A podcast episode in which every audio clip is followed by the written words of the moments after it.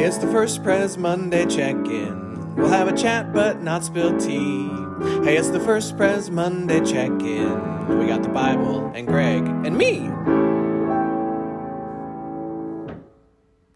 Hello, everyone, and welcome to yet another edition of the Monday check in. I'm Damen Jensen Heitman, one of the pastors, First Presbyterian Church, Hastings, Nebraska, joined by. Greg Allen Pickett, the other pastor at First Presbyterian Church, on this very warm August day It's getting warm out there. and humid. Mm, yeah, it was. Probably what it's like on the banks of the Nile River in Egypt. Maybe, I don't know, I've never been. Nor I. I've been close, but not not didn't quite make it to Egypt. Yeah, yes, I don't know. Yeah, is it humid there? Well, Isn't it kind of deserty? I mean it's a desert, but you'd think along the banks of the Nile that that river would kick up a little bit of humidity. I don't know. Me neither. Well, I know what we're doing next week. Going to Egypt? Yep. I don't know how else we're gonna solve this That's I mean, quandary that we've come up against. We could go onto the internet and look at the weather forecast along the banks of the Nile. but you know, you gotta experience it. You gotta talk to the locals. Yeah. You know, you gotta find is this what it's always like, or, or no? Is this an anomaly? Yeah, I suppose if somebody came to Hastings, Nebraska this week Right. and they didn't talk to locals, they'd think this place is unbearably hot and humid all summer, Yeah. and they'd be wrong. Mm-hmm. I mean, they wouldn't be completely wrong. Yeah. What's that? And, it's, and summer doesn't start now until like mid October, or fall doesn't start until like November now. So Right. Well, then, was it last year, two years ago, we had that um, tornado that touched down in December, which is not tornado season. Mm-hmm. And I remember the church apparently was driving, and the tornado actually moved his truck. really Yeah. interesting. I hadn't heard that story yet. That's Ted Schroeder Okay. driving on Marion Road and turned, turned, like picked up and turned his. Hmm. And it's not a small truck. No, it's not. Yeah. No. Well, there you go. Has nothing to do with the scripture. Well, actually, the conversation about the Egypt and Nile do, but the rest of it has nothing to do with the scripture we're studying this morning. Yeah, but we, you know, what is anything? You know? The Monday check in, I'll tell you what the Monday check in is. The Monday check in, for those who don't know, is we're going to do a little preview of the upcoming Sunday. We're going to take a look at the scripture. We're going to talk a little bit, kind of an, an opening conversation about it. Talk a little bit about uh, maybe some of the themes that we see in it, maybe some of the questions that we have for it, maybe the, some of the questions we think the text might have for us.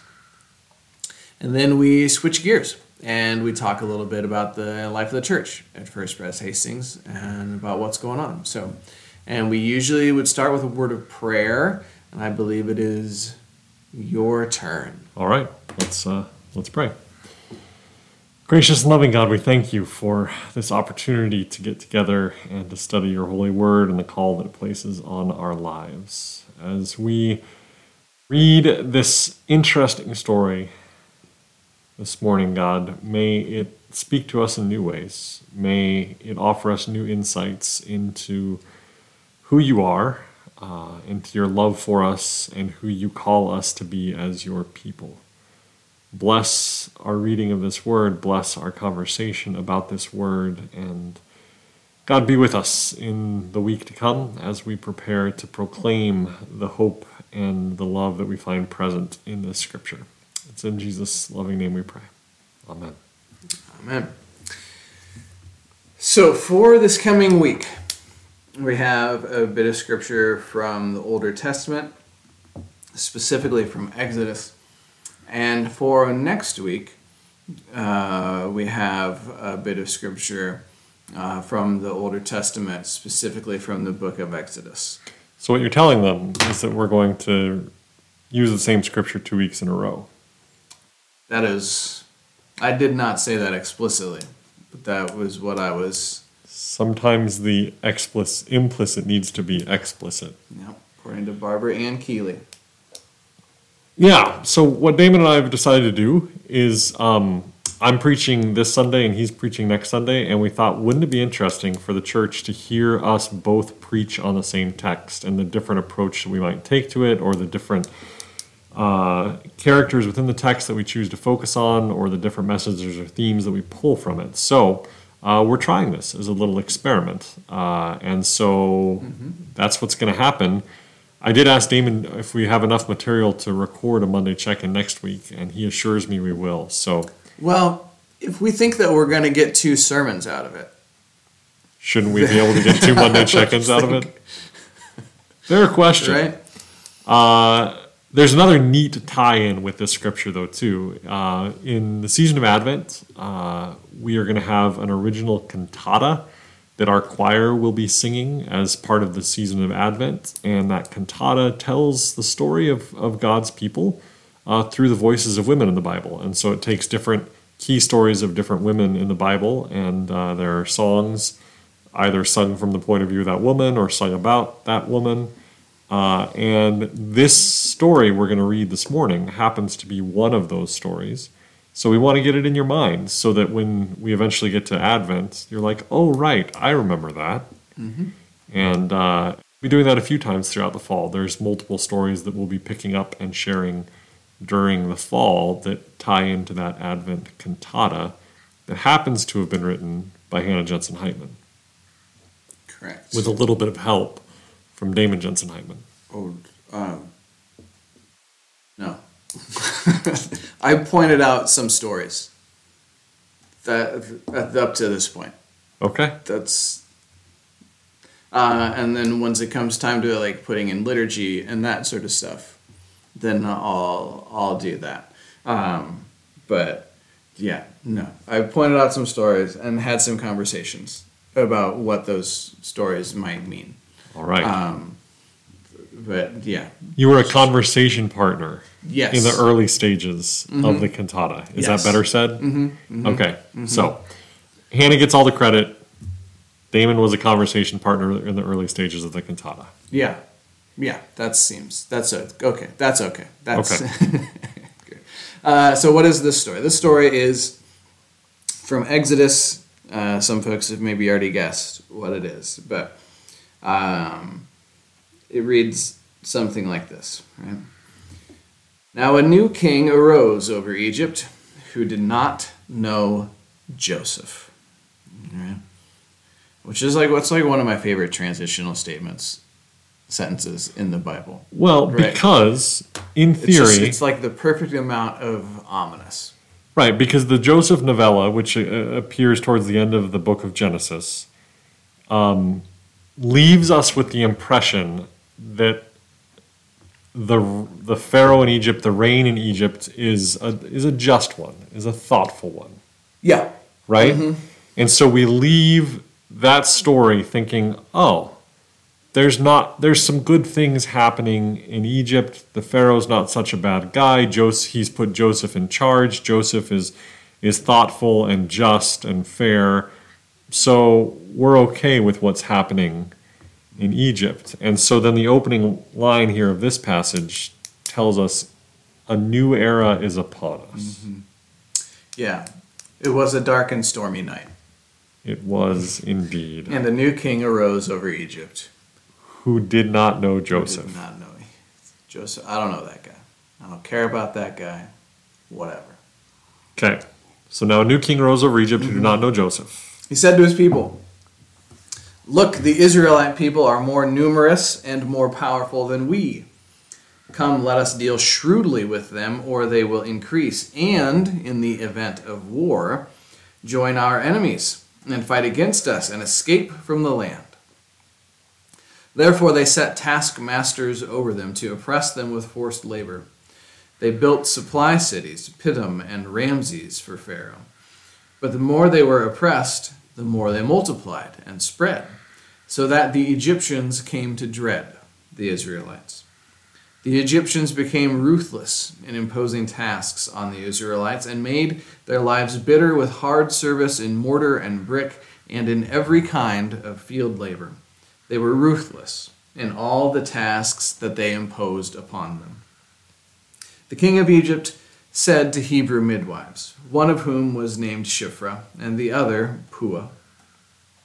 When you act as midwives to the Hebrew women and see them on the birth stool, if it is a boy, kill him, but if it is a girl, she shall live. But the midwives feared God, and they did not do as the king of Egypt commanded them, but they let the boys live. So the king of Egypt summoned the midwives and said to them, Why have you done this and allowed the boys to live? The midwives said to Pharaoh, Because the Hebrew women are not like the Egyptian women, for they are vigorous and give birth before the midwife comes to them. So God dealt well with the midwives, and the people multiplied and became very strong. And because the midwives feared God, he gave them families. Then Pharaoh commanded all his people Every boy that is born to the Hebrews you shall throw into the Nile, but you shall let every girl live. Now a man from the house of Levi went and married a Levite woman. The woman conceived and bore a son. And when she saw that he was a fine baby, she hid him three months.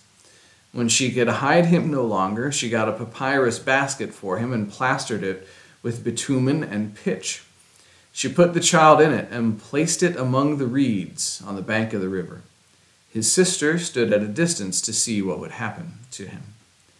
The daughter of Pharaoh came down to bathe at the river while her attendants walked beside the river. She saw the basket among the reeds and sent her maid to bring it. When she opened it, she saw the child. He was crying, and she took pity on him. This must be one of the Hebrews' children, she said. Then his sister said to Pharaoh's daughter, Shall I go and get you a nurse from the Hebrew women to nurse the child for you? Pharaoh's daughter said to her, Yes. So the girl went and called the child's mother. Pharaoh's daughter said to her, Take this child and nurse it for me, and I will give you your wages. So the woman took the child and nursed it. When the child grew up, she brought him to Pharaoh's daughter, and she took him as her son. She named him Moses, because, she said, I drew him out of the water. That's that story. Greg, what do you got? There's a lot to unpack in there. Mm-hmm. Uh, a lot of strong and clever women in this story. Mm-hmm. Mm-hmm. Yeah. That's why uh, this is two songs in the cantata. Oh, we're knocking two songs out with one. Mm-hmm. Shiphrah and Puah, and then is the other song about Pharaoh's daughter? It's Pharaoh's daughter um, and Moses' mother. Is the sister involved in the song? I don't think so. Because to me, the sister plays a pretty key role in this mm-hmm. story. Yeah. Oh, for sure. Mm-hmm. I uh, I like the image of the sister sort of like mom setting the basket in the Nile, mm-hmm. and the sister's like hiding off in the reeds, waiting to see what happens. We read, and then uh, she sees the pharaoh's daughter rescue the child and runs up to her. Hey, you want me to get someone to take care of that baby for you? Yeah. Mm-hmm. Right? And mm-hmm. Pharaoh's daughter's like, sure. So she goes and gets yeah, someone who's nursing. Right. Mm-hmm. Goes and gets her mom and uh, child's mother. Mm-hmm. And I, I, I like her role. She's she's clever. Yeah, and there's a there's a lot of risk taking. Yes going on in the passage. It's something that most of the characters, except for Pharaoh, have in common. Right? Yeah. Uh, Shiphrah and Puah, they are taking an obvious risk by lying to Pharaoh.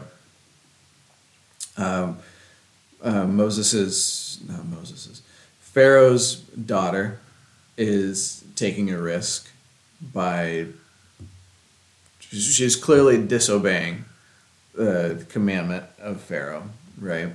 Um, she declares out loud, she, "This has got to be a Hebrew child that has been hid right here, right?" Yeah. Um, so she knows what's going on, and she says, "Yeah, let's go ahead and raise this child."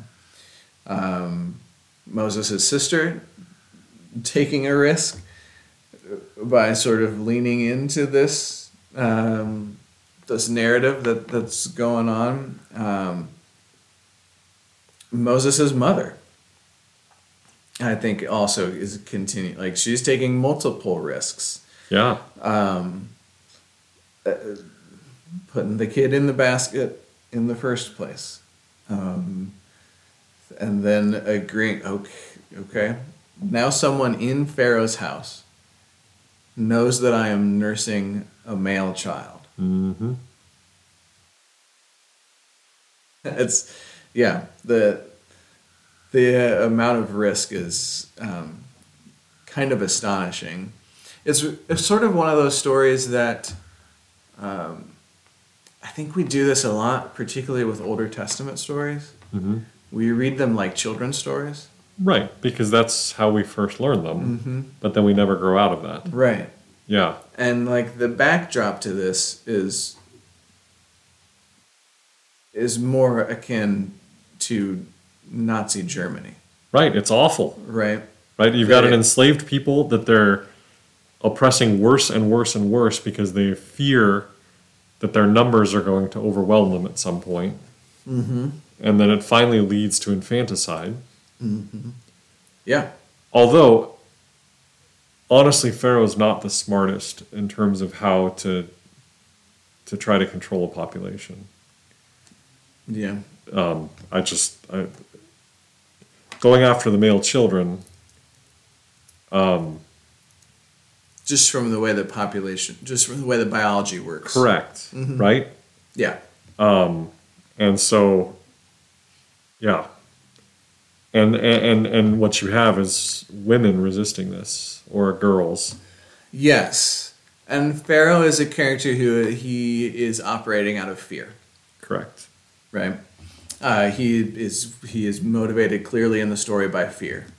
Uh, they, we're getting a lot of Israelites kicking around here, Mm-hmm. uh, and in the event of a war, then they're going to rise up against us. They're going to join our enemies, rise up against us, uh, and, we can't we can't have that.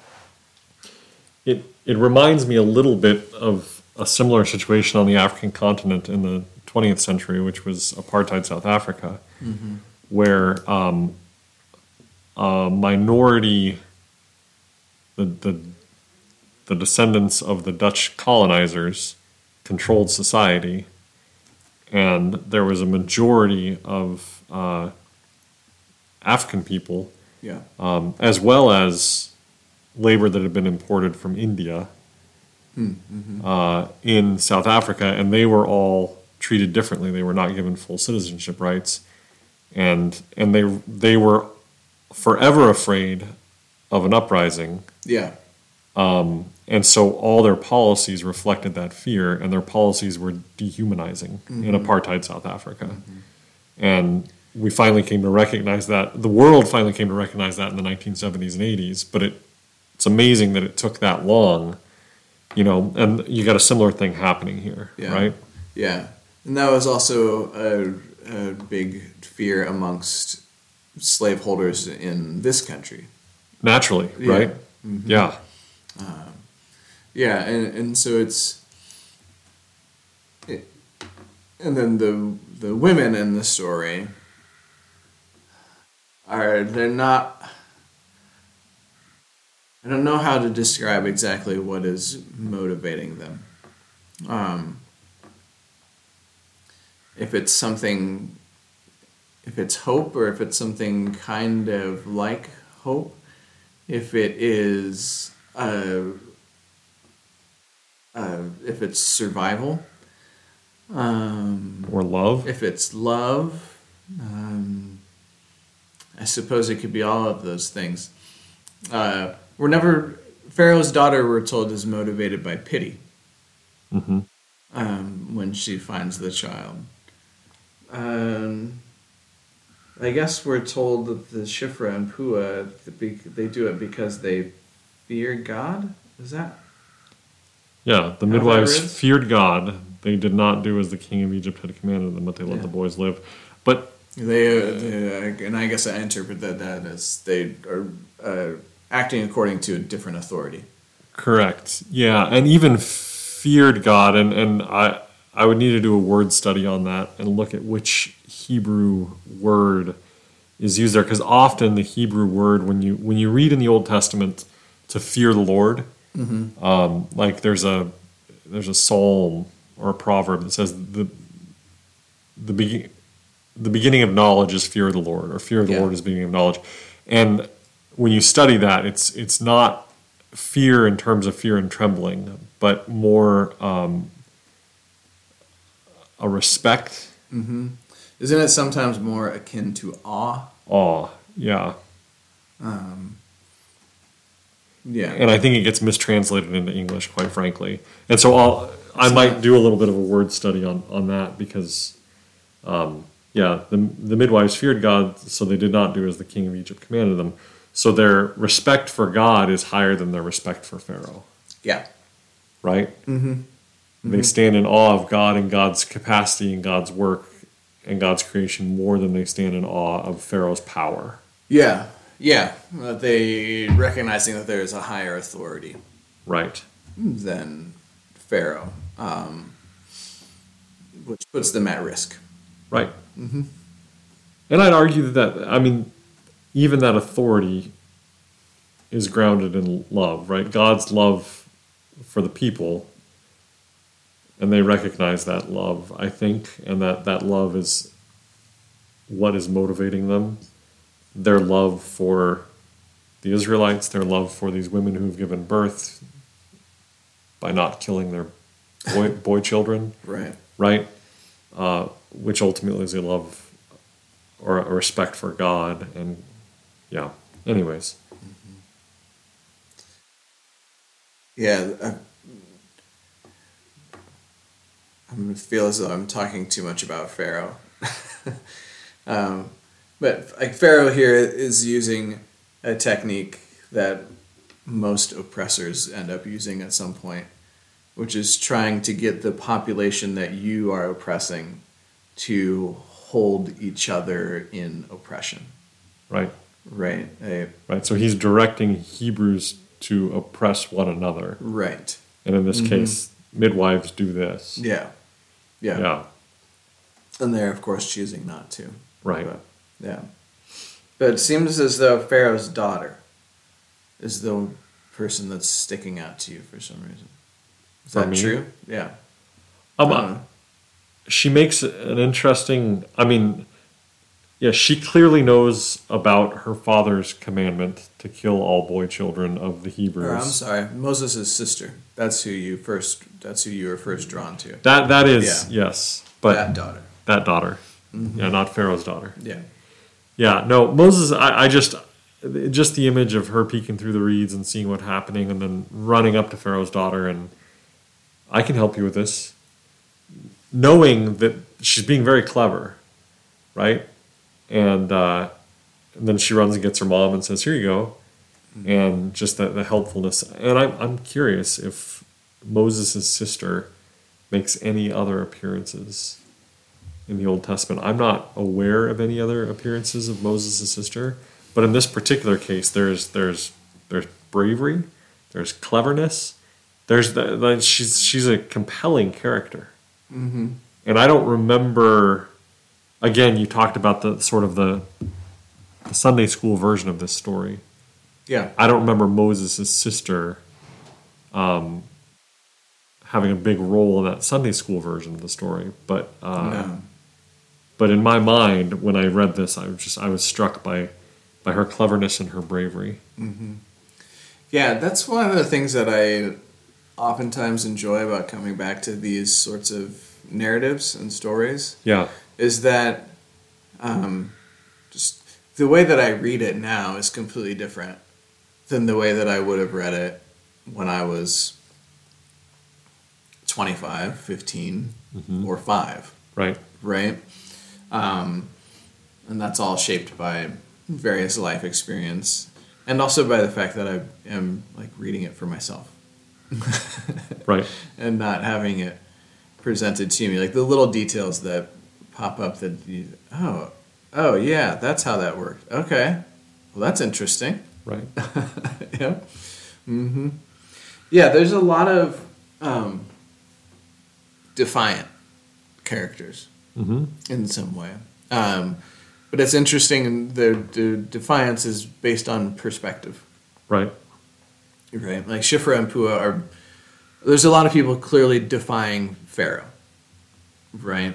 Um, but they are not in defiance of God. Right. right? Pharaoh, from that perspective, Pharaoh is the one who is acting in, in defiance of something. Yeah. Yeah. I mean, you think about, we talked a little about leadership, and, and you know, Machiavelli would talk say it's better to be feared than loved. But in this case, you've got Pharaoh who is feared, and God who is loved, and these folks are choosing that they would prefer love over fear. Yeah. So they're willing to stand up to the fearsome rule of Pharaoh in order to be in order to follow God, uh, who is a God of love. Um, and so maybe Machiavelli didn't have it right. Yeah. Mm-hmm. And um, something, yeah, I agree. And something else that just kind of struck me is this the um, the way that ordinary things always get woven into these stories and into these narratives, Mhm. right? Um, I was thinking about the basket uh, and the description that she when she could no longer hide him, like he was just too big to hide in the house during the day or, you know, while there were people wandering around. She made a basket. Uh, she got a papyrus basket for him and plastered it with bitumen and pitch and placed the child in it and placed it among the reeds on the bank of the river. Like, so she got found a basket someplace. We got about fifty baskets floating around in this church, right? Just, just this is just normal everyday thing that they would use to put grain in, or Right. you know, or whatever the case, right? And either improvised or had learned a way to seal these baskets. Right? Uh, seals it somehow,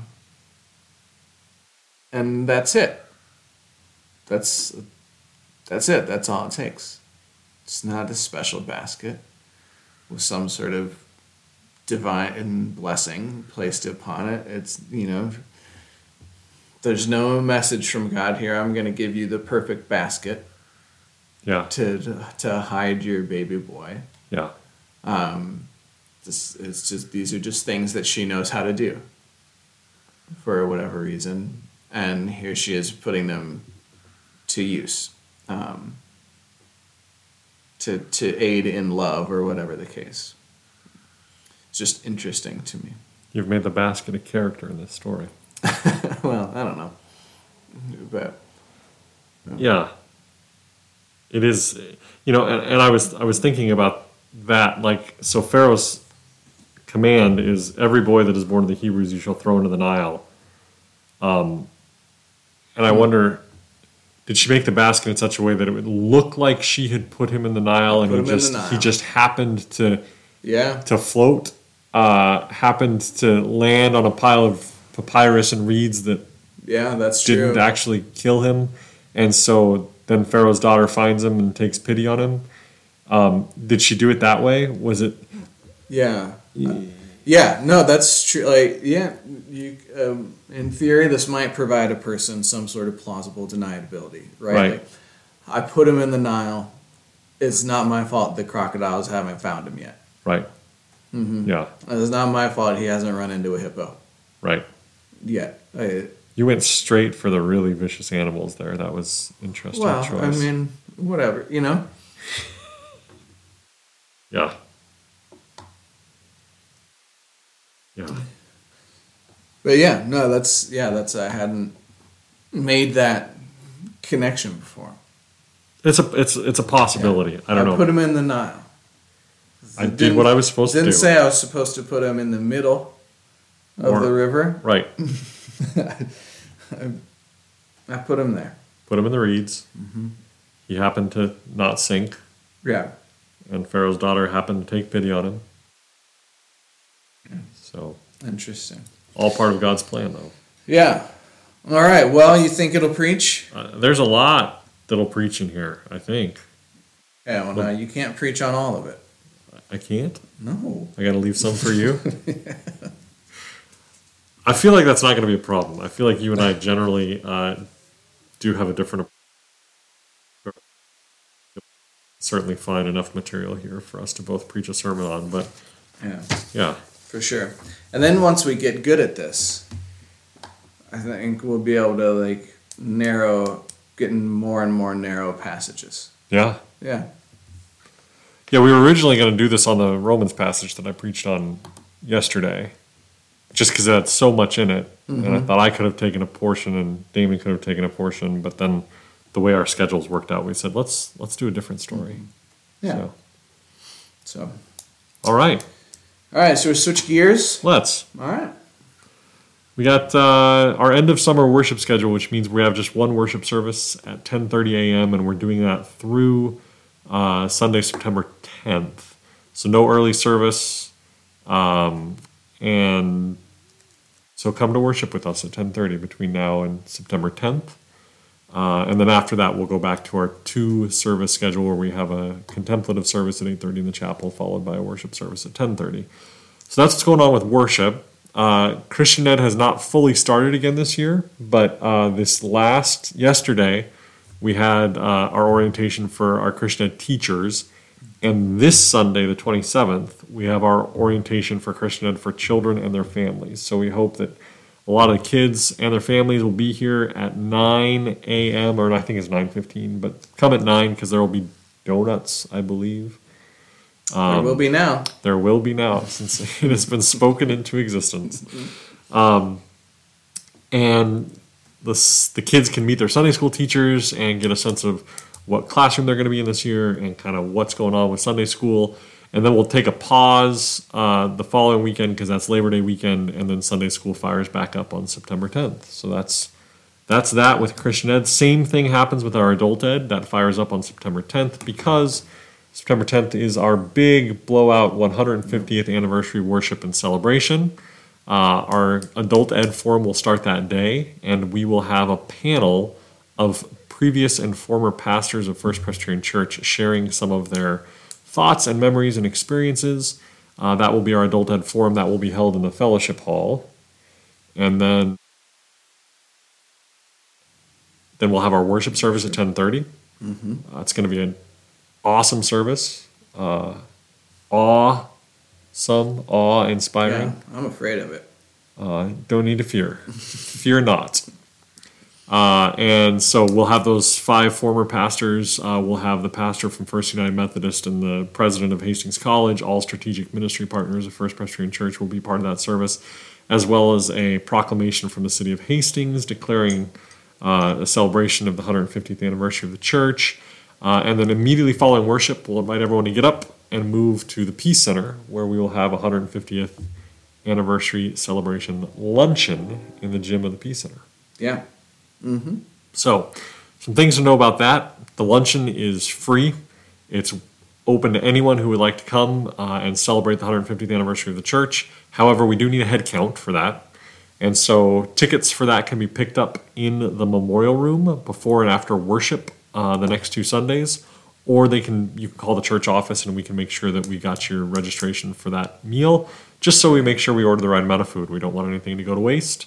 And so uh, that is uh, September 10th. It's going to be a big day. Yeah, it'll be good. Uh, Chancel Choir, Chancel Bells uh, are about to start up. I know the choir is starting up on August 30th. I assume the bells are starting up then as well. Correct. They're going to rehearse twice before our 150th anniversary celebration because the bells, the choir, the cathedral brass, it's all going to be there. So, and Sunday school will start on that September 10th as well, which I think you mentioned, but I don't quite remember. Yep.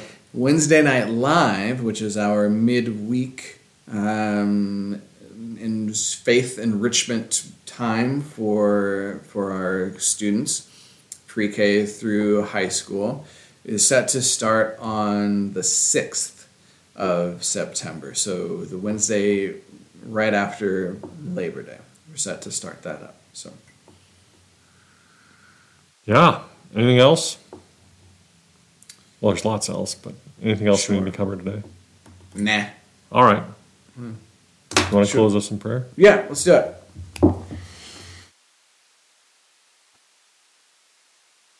Loving and gracious God, um, we thank you for these stories, these ancient words that we have, uh, for the ways that they can lead us to your truth, to your wisdom, uh, to your guidance, to your nurture, and to your challenge for our lives. Uh, we thank you for those that we know who have been willing to take risks on your behalf. We thank you for those who have pulled us up out of the reeds in one way, shape, or form. May we, O God, be able to do likewise for others. In your gracious and holy name we pray. Amen. Amen. Well, then, with all those things said and done, until next time, toodaloo.